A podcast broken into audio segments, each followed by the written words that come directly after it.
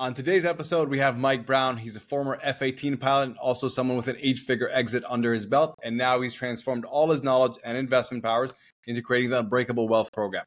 On this episode, there were some very, very interesting conversations. We talked about, first off, the 10 money stories that all entrepreneurs have in some way or another that basically cause subconscious interference and stop them from having the rich life they really want. We talked about personal examples what we both saw working with billionaires and interacting with billionaires, what we see in ourselves sometimes, what holds us back, and a exact framework on how you can make sure that you understand what's going on with you and what money story is possibly holding you back from your next level of success. Enjoy the episode. Could somebody else with your exact skill set be achieving more than you currently are? If so, you're in the right place. I'm your host, Itamar Marani, ex Israeli Special Forces, former undercover agent, Brazilian Jiu Jitsu black belt, and mindset and performance coach to over 106 to nine figure entrepreneurs. Welcome to the Elite Performance Podcast, where we arm ambitious entrepreneurs with actionable mindset tactics so they can stop playing small and win big. Welcome to today's podcast, everyone. I am here with Mike Brown. We had Mike on in the alumni. He did a workshop for everyone, and people really, really liked it. And I asked him, "Would you be willing to come on the pod and share this with everybody else?" And graciously said yes. So, Mike, thank you for being on, man. Appreciate you coming on board. Well, I appreciate it. Uh, I, uh, I, had a blast in the group, and so looking forward to uh, jamming a little more with you. Cool, man. So the thing that honestly, like, wanted me to have this podcast, that caused me to want to have this podcast, is a little thing you said in your presentation one of the guys asked you a question. You were like, like really, guys, like in general, there's about 10 money stories that all entrepreneurs have. There's 10 of them total. Like you probably have one of them. And that's really what I want to talk about today, the main thing. Like, what are those 10, 10 main stories that you think entrepreneurs tell themselves that hurt their ability to have a better financial life, acquire more wealth and growth and so on? I would love for you to, share and break that down, Matt. Yeah, uh, definitely. So uh, the first thing I think we, I think we back up and, and talk about uh, what a money story is or, or why I define it that way. So for me, a money story means a subconscious pattern or or subconscious programming that's running in the background uh, that uh, gives us the illusion of free will, but actually is directing the way we make decisions around money. So, you know, a lot of us think that we're making data-driven decisions, but in fact, there's something that happened either in our past, in our childhood, in our adolescence, or even you know during our adulthood and entrepreneurial journey, it's actually directing the show, and it's and it's critical to determine what that programming is and kind of separate fact from fiction when it comes to decision making. So, at the core of this, really, we're trying to get better at decision making and make more objective decisions. And so, when we identify these stories, that allows us to go, oh, yeah, this is that programming showing up again here's what the objective data is saying, and I'm not going to let this cloud my judgment. Does that make sense? It does. So basically, you're saying these money stories are tell it the block between an entrepreneur and knowing this is the right thing to do, and then them being able actually to do it. Yeah, exactly. And and what happens a lot of times, and and so this is all very much kind of from my own journey, right? I, I didn't uh, discover this by accident. I'm not a, a researcher. Uh, I'm in the trenches, as you mentioned, and yep. really is born of my own experience. And so, uh, when I sold my company in 2019, uh, I should have had enough money to never work again. And uh, through some, you know, quick financial decisions, I was rapidly deploying my capital into startups and various investments. Um, I, I was building this house. Cost overruns started stacking up. I acquired a distressed company, and all of a sudden, two years after my exit, when I should have been completely set, I'm more stressed out. I'm I'm you know wondering uh, how I'm even going to make it and, and how I got here. Right, ultimately, after this life changing amount of money, and so I dug into my own subconscious and go, okay, how did I get here, and and what are the stories that that caused me to push through here? So, you know, a lot of times we hear now uh, people talk about trauma, and uh, money stories could be construed as money trauma, but I, I think that word uh, doesn't get the reverence it deserves, right?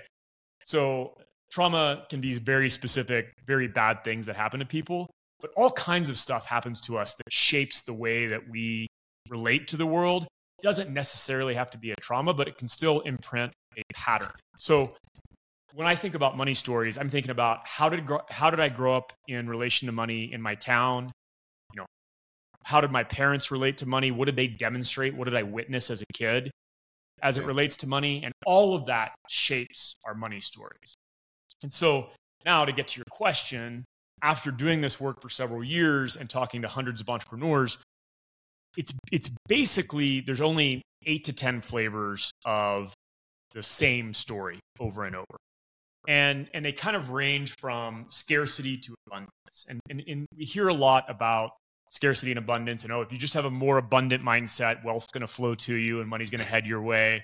And if you just get rid of your scarcity you know you're going to eliminate all these blockers and eliminating and, and limiting beliefs. But you know i think that those exist on a spectrum and the, the best place to be is actually neutral. Because i was incredibly hmm. abundant. In fact, I could have used a little scarcity because I was not being a good steward of my wealth. So, you know, when I think about these stories, they they all exist on a spectrum. Uh, but here's an example. So, I think the most Mike, common. Before we yeah, jump into it, can I just like, summarize what you said to make sure I'm understanding it correctly? Totally. So, first off, in regards to like money stories aren't necessarily traumatic. So, you just seeing the example that your parents laid out is not traumatic. However, it is an example and it's what your patterning ends up being. Is that correct? Totally. That's kind of yeah, what you mean by that? It. Yeah. Yeah. And when you say scarcity and abundance are not good terms, but I don't remember what you said like is in the middle. Yeah, it's just finding neutrality between like neutrality. Yes. Yeah. I mean, scarcity is not inherently bad. Abundance is not inherently good, right? We give we we are meaning making machines. We give meaning to each of these things, but they just describe a way that we relate to money. And so yeah. one thing I help people do is reframe scarcity as instead of being bad is just like, hey, I'm a good steward of my wealth. I'm a protector of the wealth that I've created, and I don't want to be frivolous with it. That's perfectly okay as long as we're aware where that might show up as a limitation. Question for you Do you think, because my initial ping when I hear that stuff is that scarcity and abundance are more like emotional things. I want to be abundant. I want, like, I feel scarce. They're not logical, rational, like neutral. I have no emotional attachment to this. This is just a correct action to take, so to speak. It's a more effective one. Exactly. What do you think it's, about that? Yeah it's it's eliminating the emotion or the or the subconscious interference uh, from making better decision making. So you know i i want to make objectively good decisions based on data and our programming keeps us from being able to do that. That's what we're trying to unwind with unbreakable. That's great. I love that term eliminating subconscious interference it's a great tidbit. Cool. So yeah please like share the the money stories how that all works man. Yeah so here here's an example uh, I think the most common money story that that we see is rich people are evil or money is the root of all evil or or something along these lines, right? That that having wealth makes you a bad person. And this is one of the oldest and and greatest money stories ever told, right? Like we we see uh, references in you know religious texts thousands and thousands of years ago about you know rich people uh, being evil so if we grow up with this idea that rich people are evil, that they must have exploited someone to get their money, that you know they don't care about the poor, or that uh, you know they're selfish, like all of these things are ingrained in our society. So what happens is, as we grow up, and then as we become more successful ourselves, we'll actually start to self sabotage because if so for example if i grew up listening to my dad every night rail against rich people at the dinner table and how evil they were if I if I end up starting a company and start to accumulate wealth, my subconscious will actually do anything in order to avoid being labeled as evil by my dad. Like I am trying to escape judgment from my dad. Now, I don't know that I'm doing this on a, on a conscious level, but you know the way this manifests is uh, like me, like emptying my bank account as soon as money would hit it, right? Because there's this subconscious idea that if I start to accumulate a great amount of wealth, my friends are going to judge me my family's going to judge me like people around me are going to leave me they're going to think i'm selfish. And so that results in self-sabotaging behavior unless we can kind of identify where those things came from and reframe back to neutral. As we said re- remove that emotion. Yeah.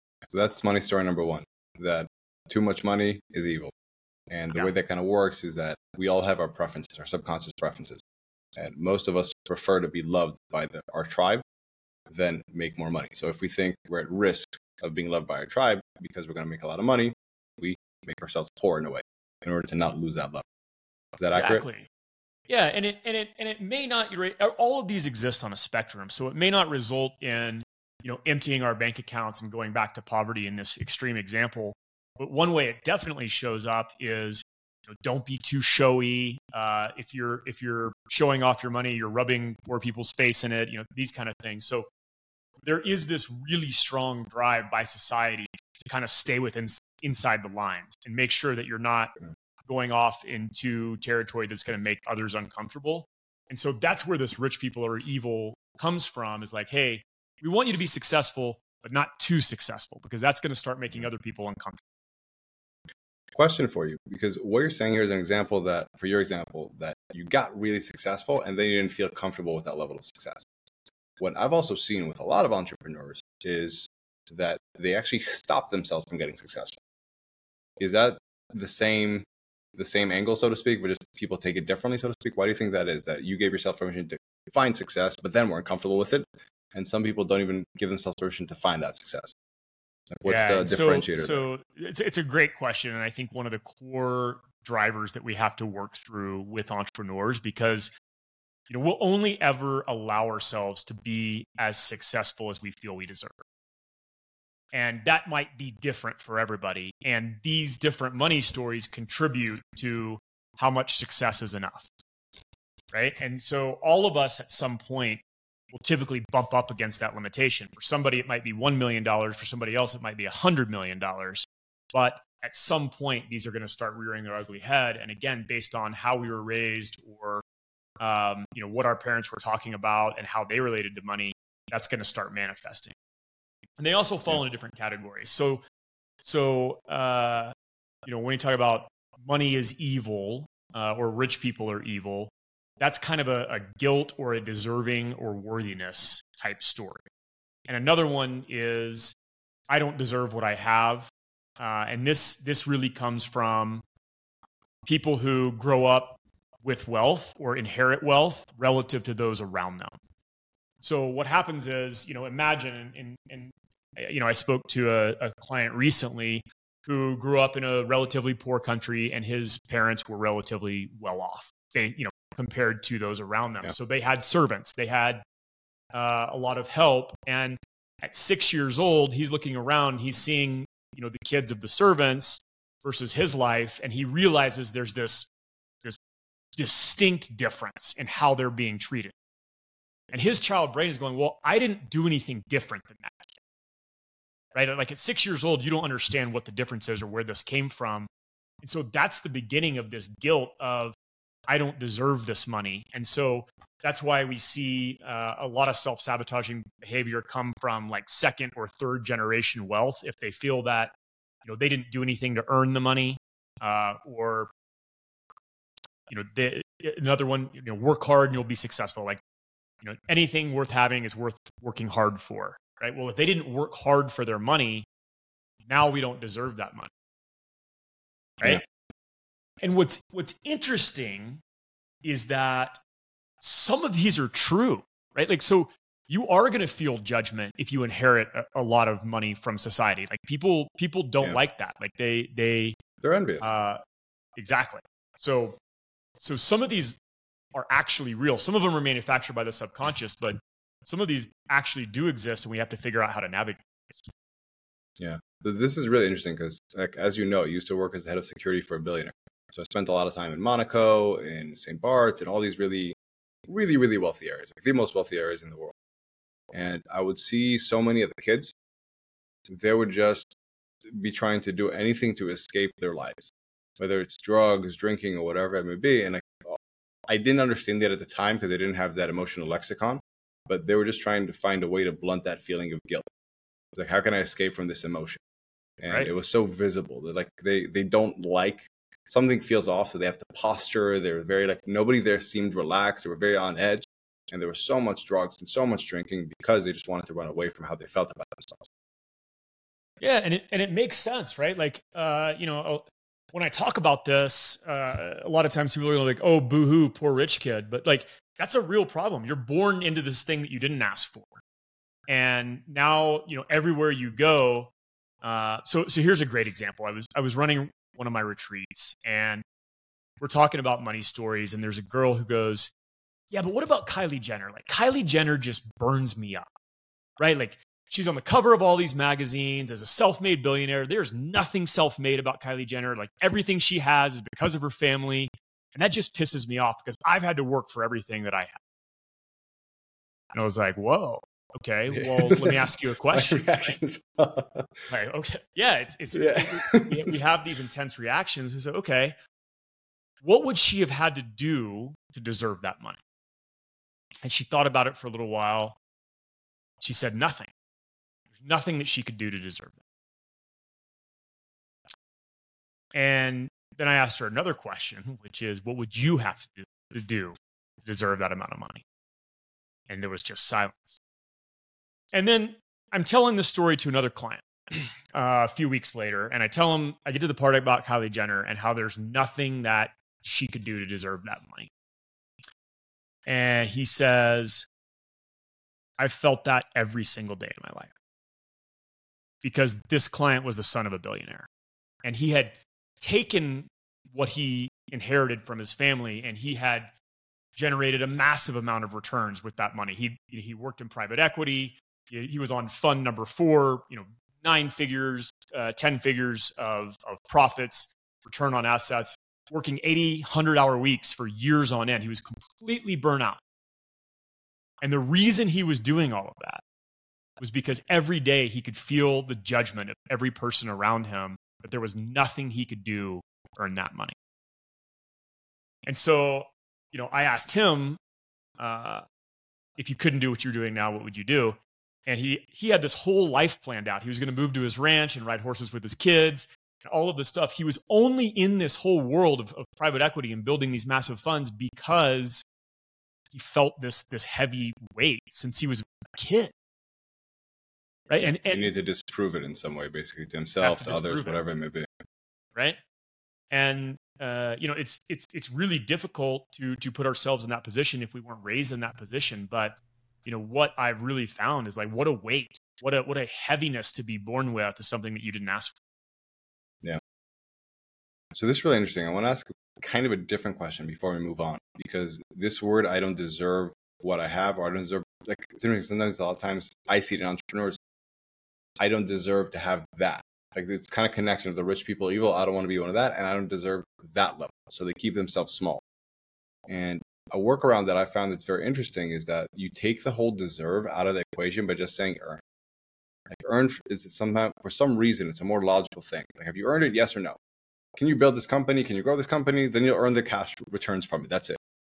And deserve, like you said, it has a lot of religious connotations. I feel a lot of more like deeper. Like what does that actually mean? Deserve. Nobody can quantify that.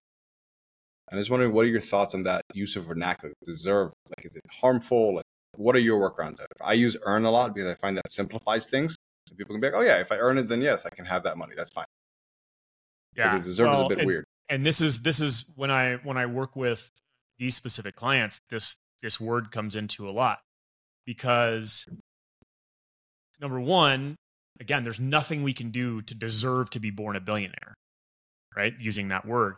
At the same time we all inherently deserve to be wealthy and happy uh, by nature of who we are right? Like the, the gifts of the universe that are bestowed upon us like we all deserve all of the the happiness and and wealth in the world. And so deserving like you like you just pointed out is a is a really loaded emotional word. And uh, at the same time you know earn probably falls in there a little bit because it, it falls into this idea of like you have to work for what you have and it's only you only get it if you if it's attached to work right? But like as we and this is really interesting like as we move forward as a society with the rise of machine learning and ai and robotics and like all of these things like we might start seeing jobs disappear at the rapid rate where now all of a sudden nobody has to work. So nobody deserves money because we have basically automation taking care of all of the things. So, so like we're going to have to answer this question as a society that hey, you only deserve what you have if you've worked hard for it. And and this was one of my like deep stories that that I kind of had to unwind because you know when I started my first business, my investment firm, uh, we were in a really good place at a really good time. We were we just got in right at the start of the boom in in oil and gas in the Permian Basin, and in many ways, you know, yes, we made good decisions with the information that we had, but a rising tide lifts all boats, and like we were very successful very quickly.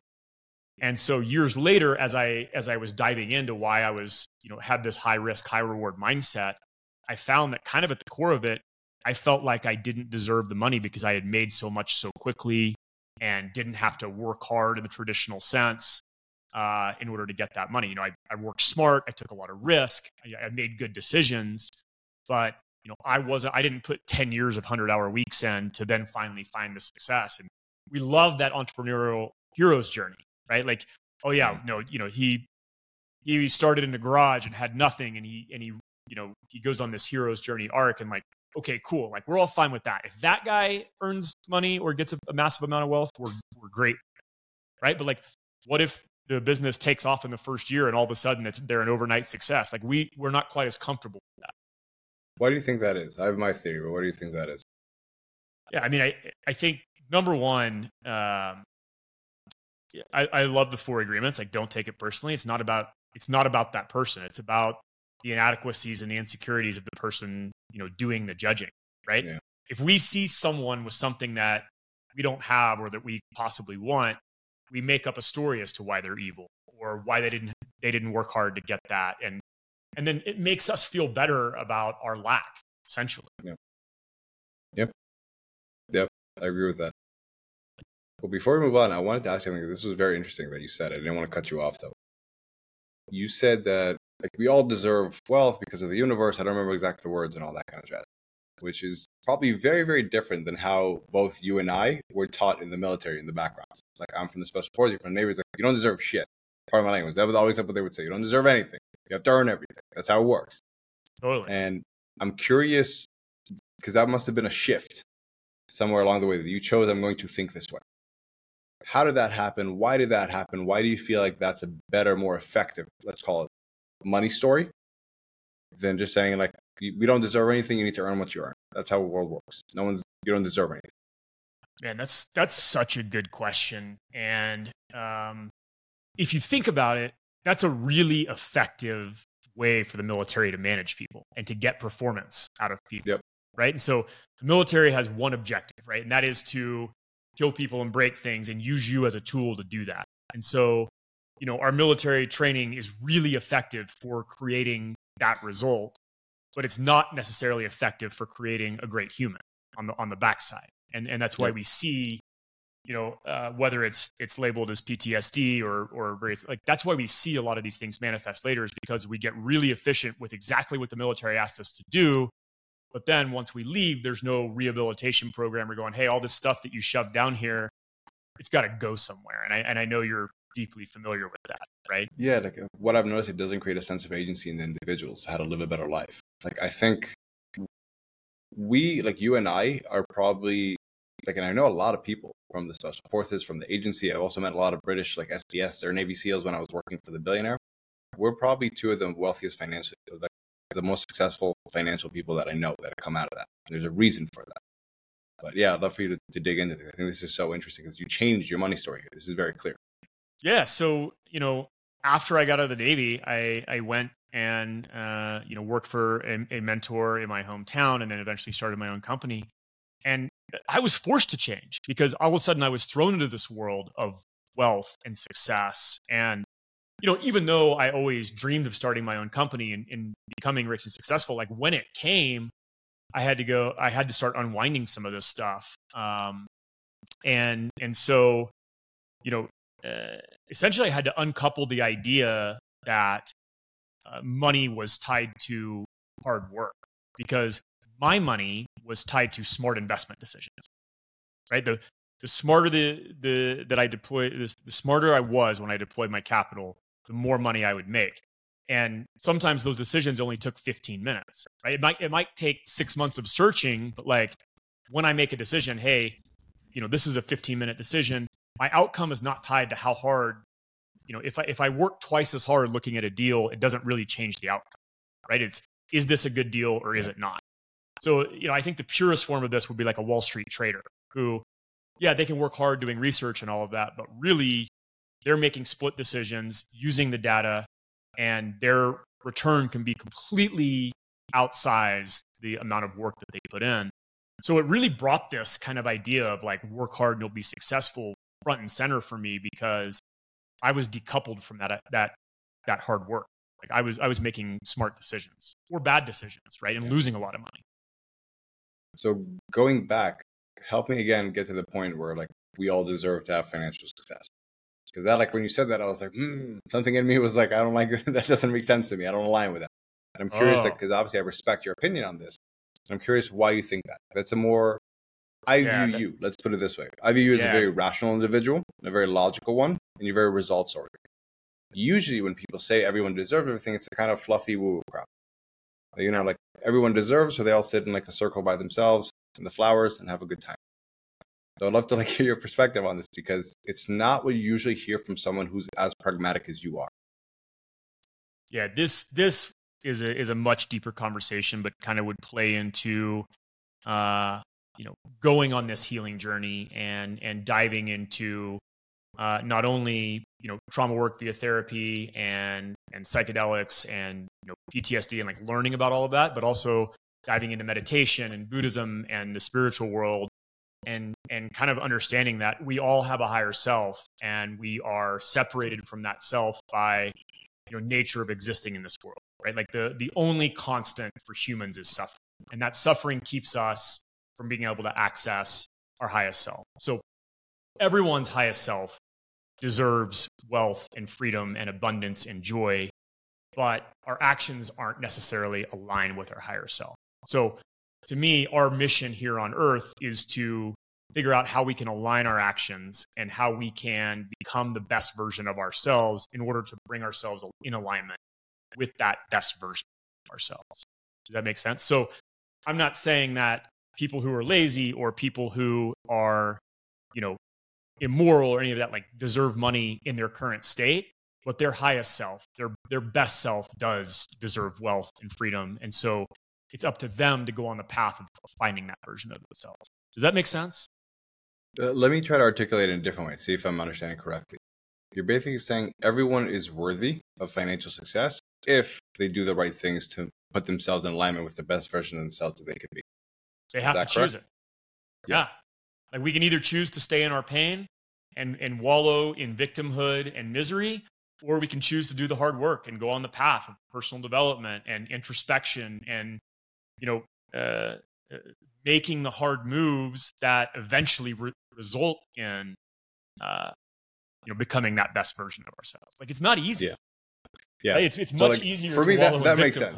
Like I connect with that. Like if you're saying everyone can can be worthy of it if they decide to take the actions to make themselves to that level, to get themselves to that level. Like yes, absolutely, I get that. Yeah. But I wanted to clarify that. That makes sense to me. Like what yeah, I'm saying, totally. how you resonates with you. Yeah, and I'm I'm willing to have uh, a, a, difference of of opinion on it, but you know, I I, I do think that there uh, that that consciousness and and our nature of existence is a, is a divine gift, and we all have the choice of what what do we do with that? And yeah. uh, it's it's unfortunate that so many people on this planet are stuck in suffering and, and squander uh, beauty that is this this one life yeah. Cool man. Well said. All right so we got number one rich people are evil. Two i don't deserve what i have around guilt. Yeah. What are the next ones? Uh, so we actually have already uh, uncovered one which is money requires hard work, right? This is this is kind of tied to that hustle, that grind, and there's shame if we if we don't have to work hard for money. And then another one, this goes back to what you said is like, hey, this this idea of self-sabotaging. We're all familiar with the fear of failure. Hey, I'm going to start this company, I'm going to work my ass off so that I don't fail publicly. Yeah. Like that's really scary. But fear of success is actually a little more insidious, right? Which is I'll do just enough to get by. I'll be just successful enough, but I'm not going to really swing for the fences because I'm afraid of that judgment of peers, of family, of people I grew up with. Like, you know, we are really tied to our tribe and we're terrified of being an outcast. And if we, the more we separate ourselves from the people that we came up with, the more scary that feeling is and the, and the more we have to face uh, that fear of success. And so, you know, that's a really prevalent one with with entrepreneurs. And and like I mentioned earlier, it, doesn't matter if that limit for you is a million or a hundred million. Like everyone's going to bump up that, against that yeah. limit, that self-imposed limit. And it's really how do we transition to the other side of of that self-imposed upper limits problem. So Gay Hendricks has a great book um, about this called the, the big, big leap, leap, which is yeah, exactly like how do we transition when we start to bump up against the limits of our success? How do we how do we take that that leap to use his language to the other side? And uh, it's it really is in identifying where that limit is coming from. Yeah, I, I want to talk a little bit about. I think it's so interesting. So the fear of success, the fear of failure. I think it's easy for people to support you. Oh, you're not feeling good about yourself. Like let's prop you up. The fear of success, like you're already doing better than us and you're like not comfortable doing even better, it's like that doesn't like I don't care. Go go, go to hell. You know what I mean? It's like so to speak. Boohoo. Like it's yeah, exactly. Yep. Boohoo. Better better said, like boohoo. And I think that's a challenge of it because it's hard for people to get support from their old circle about it. Your old circle will support you if you have fear of failure because you're in a weak position. But when you're in a strong position and you say, I'm like, oh, I'm not getting even three times stronger financially than you guys are, people will usually have that response, boohoo. And I think that's why a lot of entrepreneurs like it's it's hard for them to deal with the fear of success because they can't really talk to it with anyone. They can definitely talk about their fear of failure. They can talk about it with their mom, with their dad, with their siblings, with their friends. Like that's something that other people can empathize with. But it's hard for other people to empathize with the fact that you're already successful and you're afraid to be even more successful. Yeah. I, I would actually back it up one step further most entrepreneurs, when they first hear about fear of success, go, "Oh, that's not me. That's not how I. I, I don't. I don't limit myself. That's that's definitely yeah. not me." Right. And it's only after you start really diving into conversation and and pointing some of these things out that you start to go, "Oh, the light bulb comes on," and they go, "Wow, I might have been limiting myself." And and you know, I I think about this all the time, like, uh, you know, especially for let's let's say like above average intelligent because like like school was always pretty easy for me and so i was always afraid to play full out and and Elliot Roe actually has a great uh, thing that he talks about here is like if, if you told if you were told your whole life that you can do anything you put your mind to because you're so smart then you will make sure that's the case meaning yeah, you will only try to do things that you know you can succeed at, which is a very insidious form of playing small. So like when I even when I think about my first company, like I made a lot of money and it felt really good, but there's a part of me that knows like if if I had had that governor, that fear of success off, like I could have made 10 times what I made. If I was really swinging for the fences and I was completely unafraid of what that would mean and what that and and if I was completely unafraid of, of the failure, right? So that's where the fear of success and fear of failure kind of marry up is we'll try things, but only things we really know we can be good at. I have a question for you. If I may like pry some coaching out of you while we're yeah. here. Yeah. So my situation is this that I grew up in uh in an like let's say upper upper middle class and I was always comfortable with the idea whether it's a Jewish mother that always tells you you can be whatever you want to be or whatever it may be that I'm going to be extremely successful. I always knew it. Like I always had that inherent belief in myself. My wife, however, she grew up in a very different environment. Like her parents, like they tried to grow their business. They owned a bunch of laundromats. They tried to grow it, and in 2008, they grew it at the wrong time. They overstretched, and they got bankrupt because of it. They lost everything. Mm-hmm. And what I notice a lot of times with her, and she's very aware of it, is that as I've kind of ascended financially in this career of entrepreneurship, it, it feels unstable to her like this rise because she associates that with okay this is going to be that. And she's a phenomenal individual on all levels. And she's aware that's what's going on. And she doesn't like when we're flying business like she has that little bit of like discomfort almost like what was supposed to happen. And she definitely is extremely aware and extremely conscious that she doesn't try to bring that onto me she knows she doesn't want to put that limitation on me to try to slow me down for her emotional comfort but it's obviously still there what are your thoughts around that? How would a spouse, because it's not just the entrepreneur himself, but the spouse sometimes, how do you deal with those kind of dynamics? Yeah. So, what I talk about uh, is a personal development. And the first step you've already identified is awareness. She's, she's aware that this pattern is coming up. And, and it makes sense, right? Like our brains are pattern matching machines. So when she was growing up, she saw as her parents reached this height of success, it was all taken away. So what happens? This idea gets imprinted on our brain. When we reach the height of success, it all gets taken away. Right? So that's going to keep us from pushing, and, and it's designed to keep us safe. So the way I like to think of it is like Marie Kondo, like, thank you for your service. You've kept me safe up until this point, but now I no longer need this pattern in place in order to keep me safe. I'm actually ready to move on to a new, higher version of myself. Right? So the second step on the loop is insight. So, okay, now we know where this came from. We know that it came from this 2008 crash, and we know that's the place we're actually going back to. Step three is action. Okay, so now when I when I, I'm aware of this pattern, I know where it's coming from. What is the action that I can take in the moment in order to repattern this thing? And this can go from kind of emotional, like identifying the feelings in your body and going, hey, you know, you know, how old is this? Is how is this how I felt during 2008 when I saw this crash? It can go all the way to like practical. Let me let me break out my personal net worth spreadsheet and go, okay, here's all the investments that I have that are keeping me safe in the case of a crash, right? And maybe it's a combination of both. So there's all kinds of actions that we can take. And the more we do that, we begin to repattern our brain so that eventually we no longer have that feeling coming up. And that's that's integration. That's the kind of last step in the cycle. But then it's actually a loop because we always need to maintain that awareness. Even after we've integrated these actions enough times and it becomes second nature, that pattern can still come back and rear its ugly head. And we see this all the time. Is like, oh man, I thought I was over that, or I, I thought I healed that, or I thought I got rid of that. And, and the fact is, like, we probably never really get rid of it. We just become faster at identifying it and, and, and snapping out of it. Yeah, like we have an expression in Hebrew around that. It's like same lady, but in a different dress. It's like it's going to keep following you for your life. like to be aware of that. But I think it's great, man. So to summarize, like the way what I heard from you right now is that it's similar to how you graduated from one money story to the next. It's about graduating from money stories. That's a theme I recognize in how you're speaking. And it's like first being aware, like this is a money story I need to like graduate from. Then thanking it for how it served you and understanding also where it can still serve you, perhaps with context, not just yep. as a black and white thing, which is really crucial. And then taking the action to repattern, whether it's being aware of like, okay, what happens to my body that caused me to revert, or just having a tactical awareness, like how you said the spreadsheet, like this is actually just an imagination thing. This is subconscious interference, like you said instead of a logical response, and then the integration and the awareness. That's yeah. kind of the loop. Is that correct? Yeah, you you nailed it. Uh, I I need you as my AI note taking device. You summarize things really well. Go ahead. All right. So we got four money stories so far. Rich people are evil. I don't deserve what I have because of guilt. Money requires hard work and the fear of success. Yeah.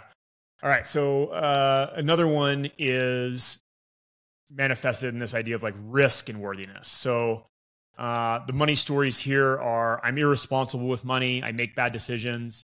Uh, I don't worry about money. Uh, and then, you know, my self worth is my net worth. All of these things can result in like compulsive spending, you know, materialism, self sabotage, taking excessive risk.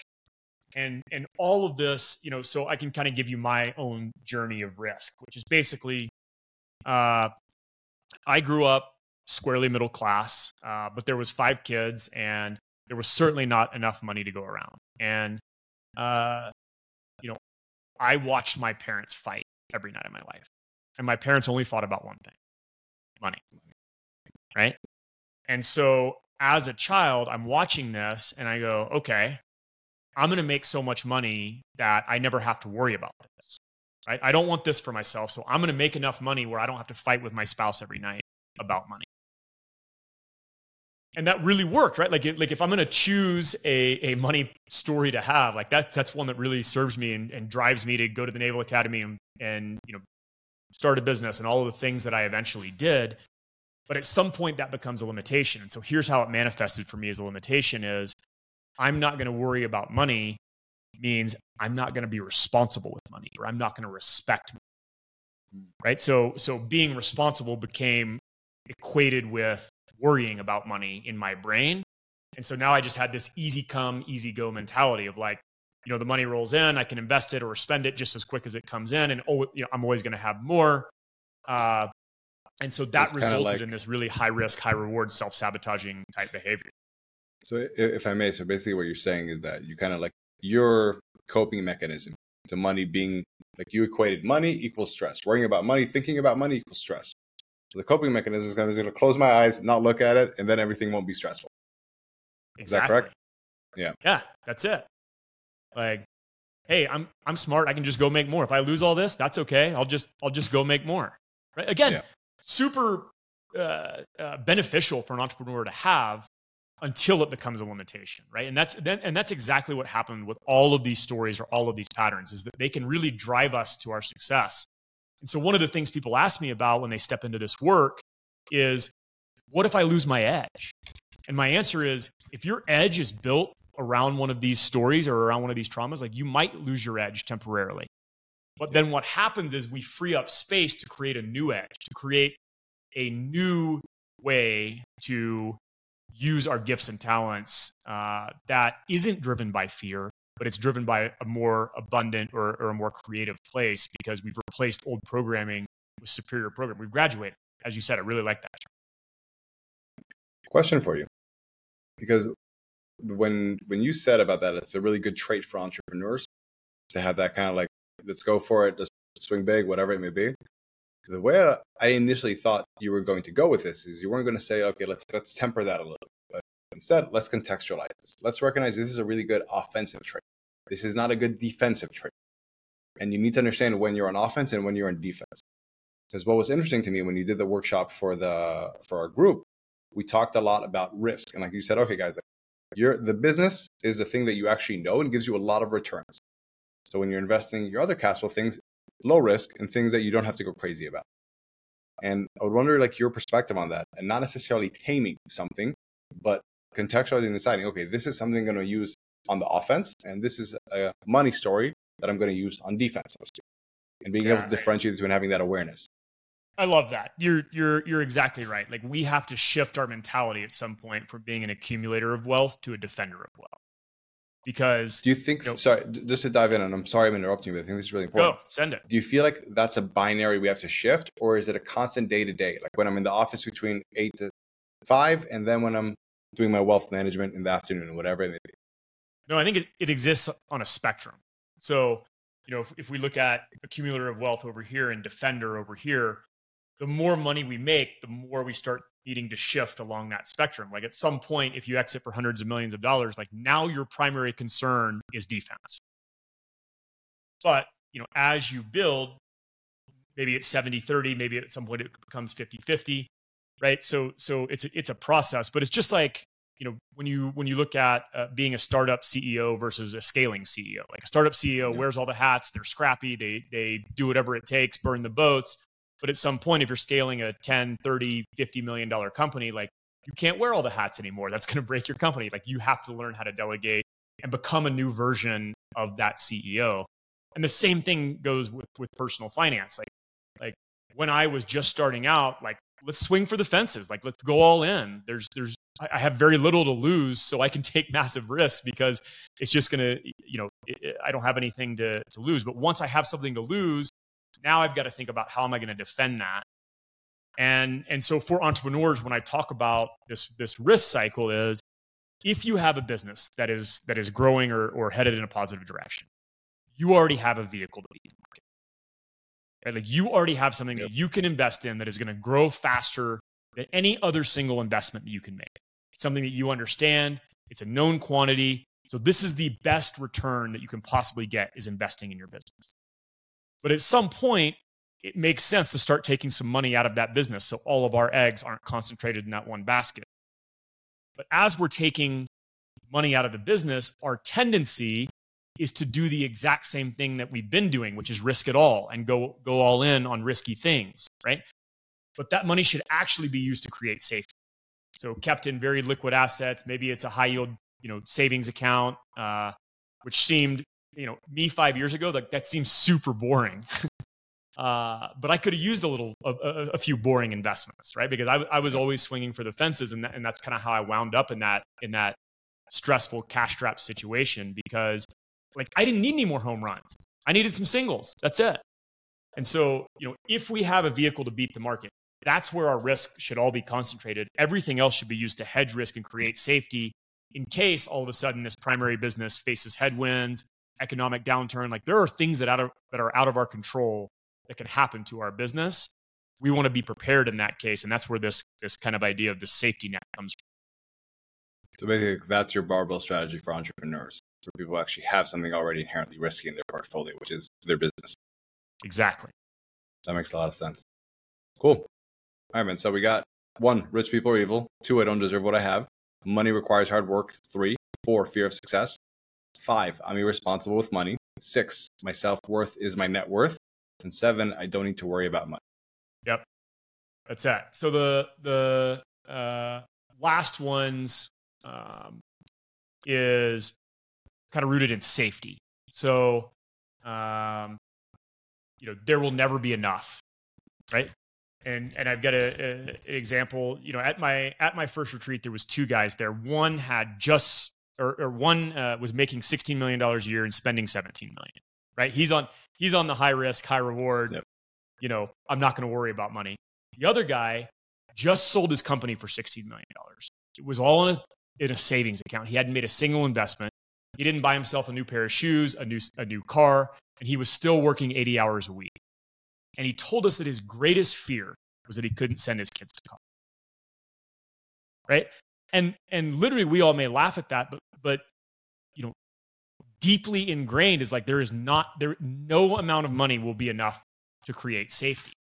And so, you know, who knows where that where those stories come from but you know again if you if you saw your parents at the height of their success lose everything overnight you know that can that's where a lot of these lack of safety type stories start to creep in. So you know uh, there will never be enough kind of results in frugality or or um, uh, there's there's another guy I know you know tens of millions of dollars in the bank like like very very successful entrepreneur. And uh, we were we were getting ice cream one day and they and he asked for some toppings. I think he asked for chocolate chips. And the person goes, "Okay, well that's going to be extra." And he was like, "Oh, never mind that." right?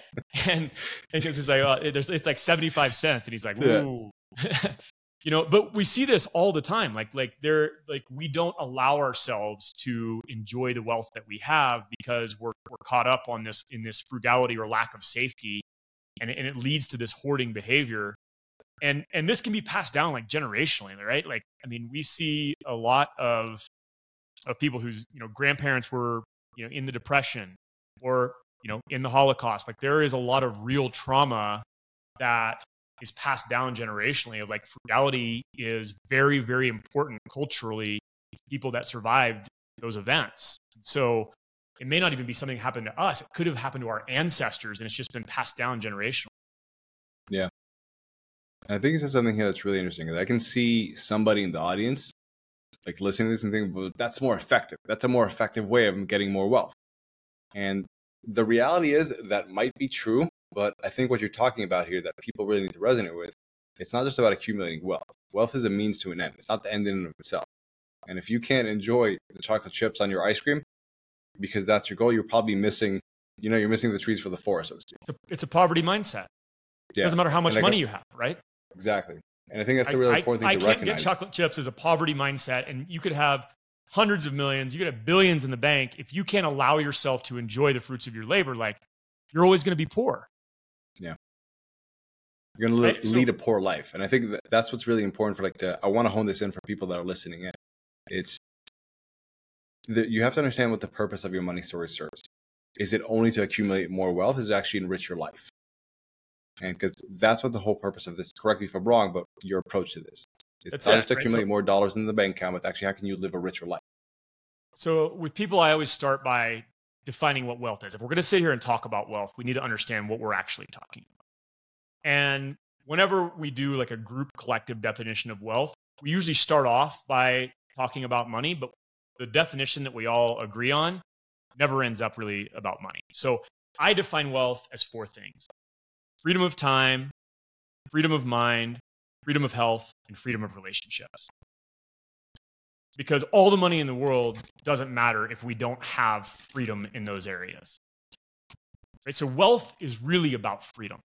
And so money is just a tool to create non-traditional wealth, which is which is freedom in those in those four particular areas. So money is just a tool. And, and on the other side of things, like earning money is just a reflection of creating value in the world, solving a problem that needs solving. Like that is money's keeping score for those things. It can be then used to create freedom. Yeah. Cool. This is a big one. All right. So we're at number eight. What are the rest of them? Uh, all right. So uh, another one that we see quite often, and this falls back into the kind of that guilt deserving worthiness category, is money's not for me. So it's okay to spend on other people, but it's not okay to spend on myself. And and you know we see this, uh, and and I and I don't like being gender normative uh, because this can manifest in anybody, but we see this a lot manifesting in women. Like it's okay to spend on my children, it's okay to spend on my husband, but like I'm not going to buy a pair of shoes unless they're on sale, right? And and um, unfortunately, this is a again societal I think uh, has its roots in in kind of that that masculine society or the or the patriarchal society where men control the purse strings and women are only allowed to spend what their husband says. You know, this kind of drawing back to uh, you know the last few centuries, uh, and that that is really real for a lot of people. But again, especially women, is you know money is not for them. And so I, I saw one business owner um, and and this woman is a, is a powerhouse. She created a multi seven figure business, and she was paying herself thirty five thousand dollars a year. And no matter how much profits there were at the end of the year, she'd find a way to reinvest them, hire new employees, hire consultants, you know, spend it on coaching. She would do all of these things, but ultimately she would only take home 35 grand a year. Yeah. And when we started to dig into her money stories, we found out this is not the first time in her history. Like she's been doing this her whole life starting you know in high school she was earning money at a job and giving it all to her boyfriend who was less well off than her. And uh, she bought real estate in her 20s and she was not making her tenants pay rent because they needed the money more than she did. Like this was a deep pattern that had existed in her whole entire life. And like you wouldn't like you know if i if i told you who this person was like this is a massively successful entrepreneur yeah. who is is beholden to these stories. So you know these are incredibly insidious, and uh, it's amazing. Like once once we identified this idea that money is not for me, she immediately started paying herself thirty five thousand dollars a month. That day, made the decision, called the accountant, yeah. and, and switched it around. Right. So so you know there there's I think a limiting belief that this has to be hard. Like once we identify this, now oh, it's going to be really hard to repattern myself. Like sometimes we get better information, like we can just update our programming and go, oh, okay, that doesn't serve me anymore. I'm just going to switch this now. Yeah, I think it's interesting when you said she's a very successful entrepreneur. I think there's a difference between being a successful entrepreneur and successful living a rich life. And from what you're saying, all these money stories, they're that unconscious uh, distraction or that barrier from you actually living a rich life and being successful at living a great life. Yeah, that uh, that is so well said. That's exactly right. I mean, most people, when you know they come to to me or or your program, quite frank, like uh, most entrepreneurs got into business because they didn't want to have a boss. They needed the freedom. They like there was all these ideas that they had, and now their business owns them. Right? They're a slave to their business. They they're working 80, 100 hour weeks. They're super stressed out. And they're like, what, what am I doing here anyway? I'm missing time with my kids. I'm building this thing. And it's almost like this compulsion, right? And it really is all about like determining what are our values and then aligning our actions to our values. So to me, uh, a saying I love is like, show me your bank account and show me your calendar, and I'll show you what you value. Yeah. Well, I like to turn that on its head and go, hey, let's let's build a life of intention. Let's build our perfect calendar. Let's decide how we want to allocate our money that actually serves our values and make that a reflection of who. Yeah, this is I work in a very similar way. So when I try to take an entrepreneur, let's say from six or seven to eight or nine or whatever it may be, I first say, okay, like let's be intentional about it. How would somebody at the next level of your success need to operate at? And then we say, okay, this is the kind of what values they would need to hold, what they would need to prioritize in life. Then let's distill that into very clear action. Now, and only now that we're clear what your next evolution is, let's figure out what old stories, old mental blocks, whatever it be, are holding you back from that. And from exactly. what I'm hearing from you, like that's how you utilize these money stories. You're saying, okay, let's figure out how you should think about yourself if you want to have a really rich life. Now, after we're clear on that, which one of these ten money stories do you think is interfering with that? Because that's the one we need to work on. Is that correct? Yeah, that's it. And and I, and I'll also uh, I want to be clear that most of us have three, four, five, six, seven of these all working yep. in in tandem, right? So it's it's rarely as cut and dried as like this is the one thing that was holding me back. Like usually there's layers of fear of success and rich people are evil and money is not for me, and they all kind of create this blend of of different limiting beliefs that are keeping us stuck. But yes, in in essence, what you're saying is, hey, let's map out what a rich life or or what uh, the life my ideal life actually looks like. And now let's just work backwards. And here's the amazing thing like 95, I'm, I'm making up a stat, let's call it like 95% of the people that I work with are actually already within striking distance of their ideal life because they don't need more yep. money right? They just need to they need to make some adjustments with how they're spending their time and and how they're aligning their actions to their values because you know most entrepreneurs if, if you're kind of in that successful you know uh, bucket and you're looking for kind of you know more fulfillment probably already have enough money to live to live an epic life. Yeah cool man. So do we have one more left or did i miss yeah, two I lo- you've, you've been keeping track. I love it. So uh, the last one is is rare but it's definitely um, uh, very pervasive and insidious in our society which is money is a tool to exert power. And and so you know there are uh, one example is you know I, uh, I, had a client who talked about growing up uh, her dad would work all day. He would come in and he would throw money on the floor and make her mom like run down and, and pick it up off right? Like and, and so a lot of times we'll see money as a tool to control the people around us. Um, or you know again husbands who give their wife a strict budget or you know yeah. give them grocery money and and and control the purse strings as a way of controlling their environment and and again that manifests uh, you know a lot of times we see people who are raised uh, in that paradigm either you know continue that paradigm and and use money as a tool to exert power or go full opposite and go yeah i don't i don't want any money right? Like I like that. I see that it's used to emotionally control people, and so I'm going to go live van life and have no possessions and and and be super happy. Like when we dig yeah. into that kind of van life mentality, a lot of times we'll see this story at its root somewhere.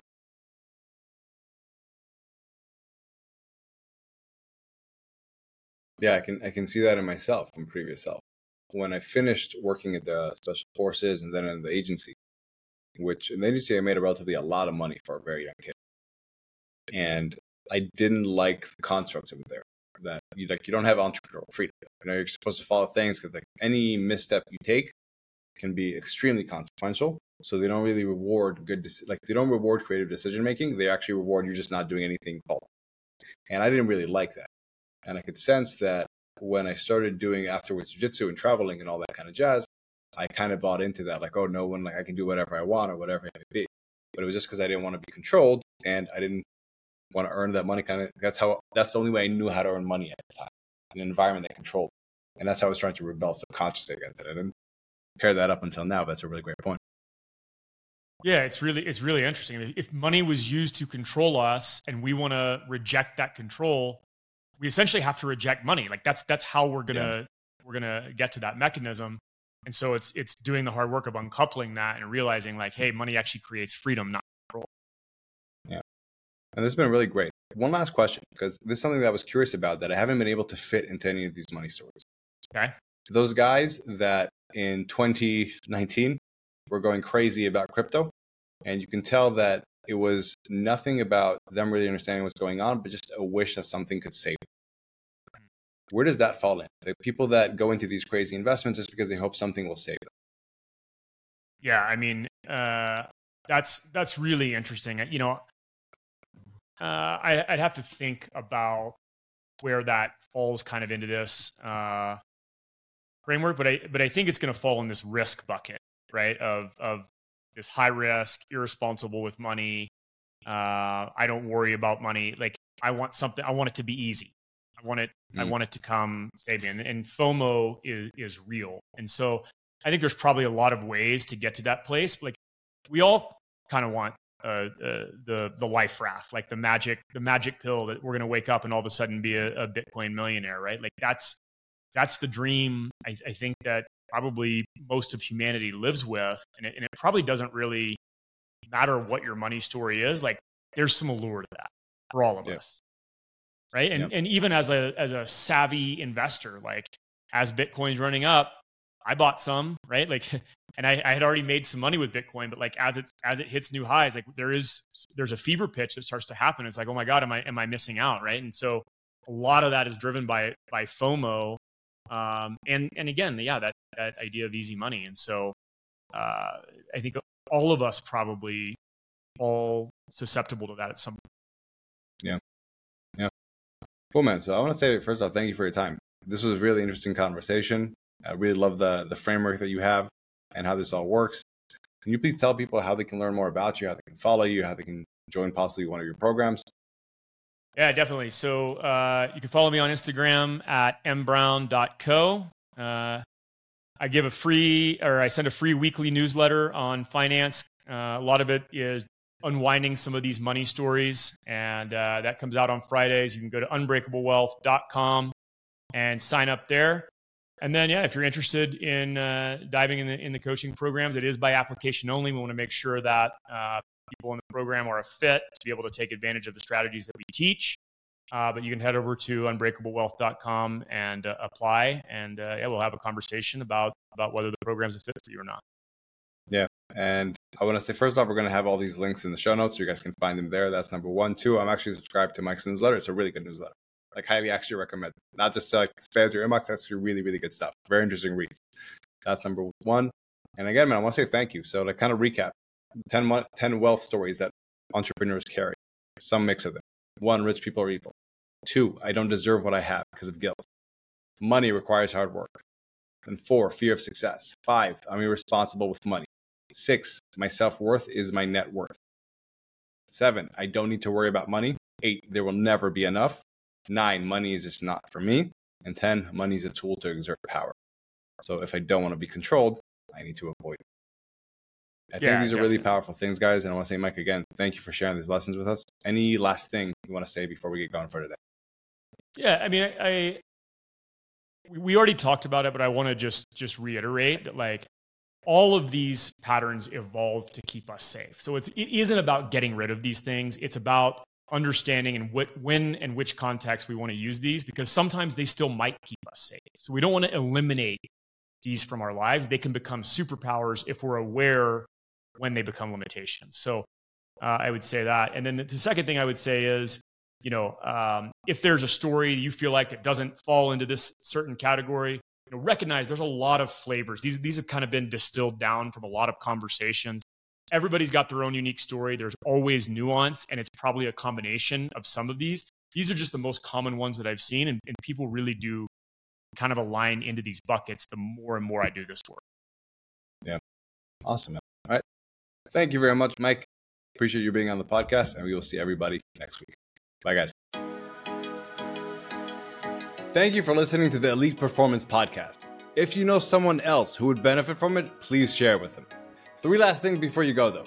If you feel like someone else with your exact skill sets and abilities could be accomplishing more than you currently are, here are three ways I'd love to help you stop playing small, conquer whatever is holding you back, and really win big. First, we have Three Quick Ideas Tuesday. It's a weekly email with three quick ideas around one aspect of elite performance and how to approach it differently to get better and faster results. People say it's the most thought provoking and actionable two minutes they spend in their inbox each week. It's easy to sign up to and easy to cancel, and you can sign up at itamarmarani.com slash three ideas. Two is the Elite Performance Micro Course. It's a nothing held back five part system to uncover the blind spots you didn't even know were holding you back from being at your best. Each module is no more than five minutes. It's jam packed. You can see it, use it, and win, and it's completely free at slash course. And number three, lastly, if you want to dive in and aggressively level up, the Arena Performance Accelerator might be for you. It's a six week intense sprint for ambitious entrepreneurs who want to go to the next level. It's an interactive live coaching program where I'll be personally working with you in a very hands on way to get you clarity on what you want, commit to the exact actions that will make that happen, and develop the confidence and courage to execute on what will actually make all the difference for you and your business. You can learn more and apply at itamarmarani.com slash arena. And you can find all of these links in the show notes below or go to itamarmarani.com and have a look around. Until next time, who dares wins.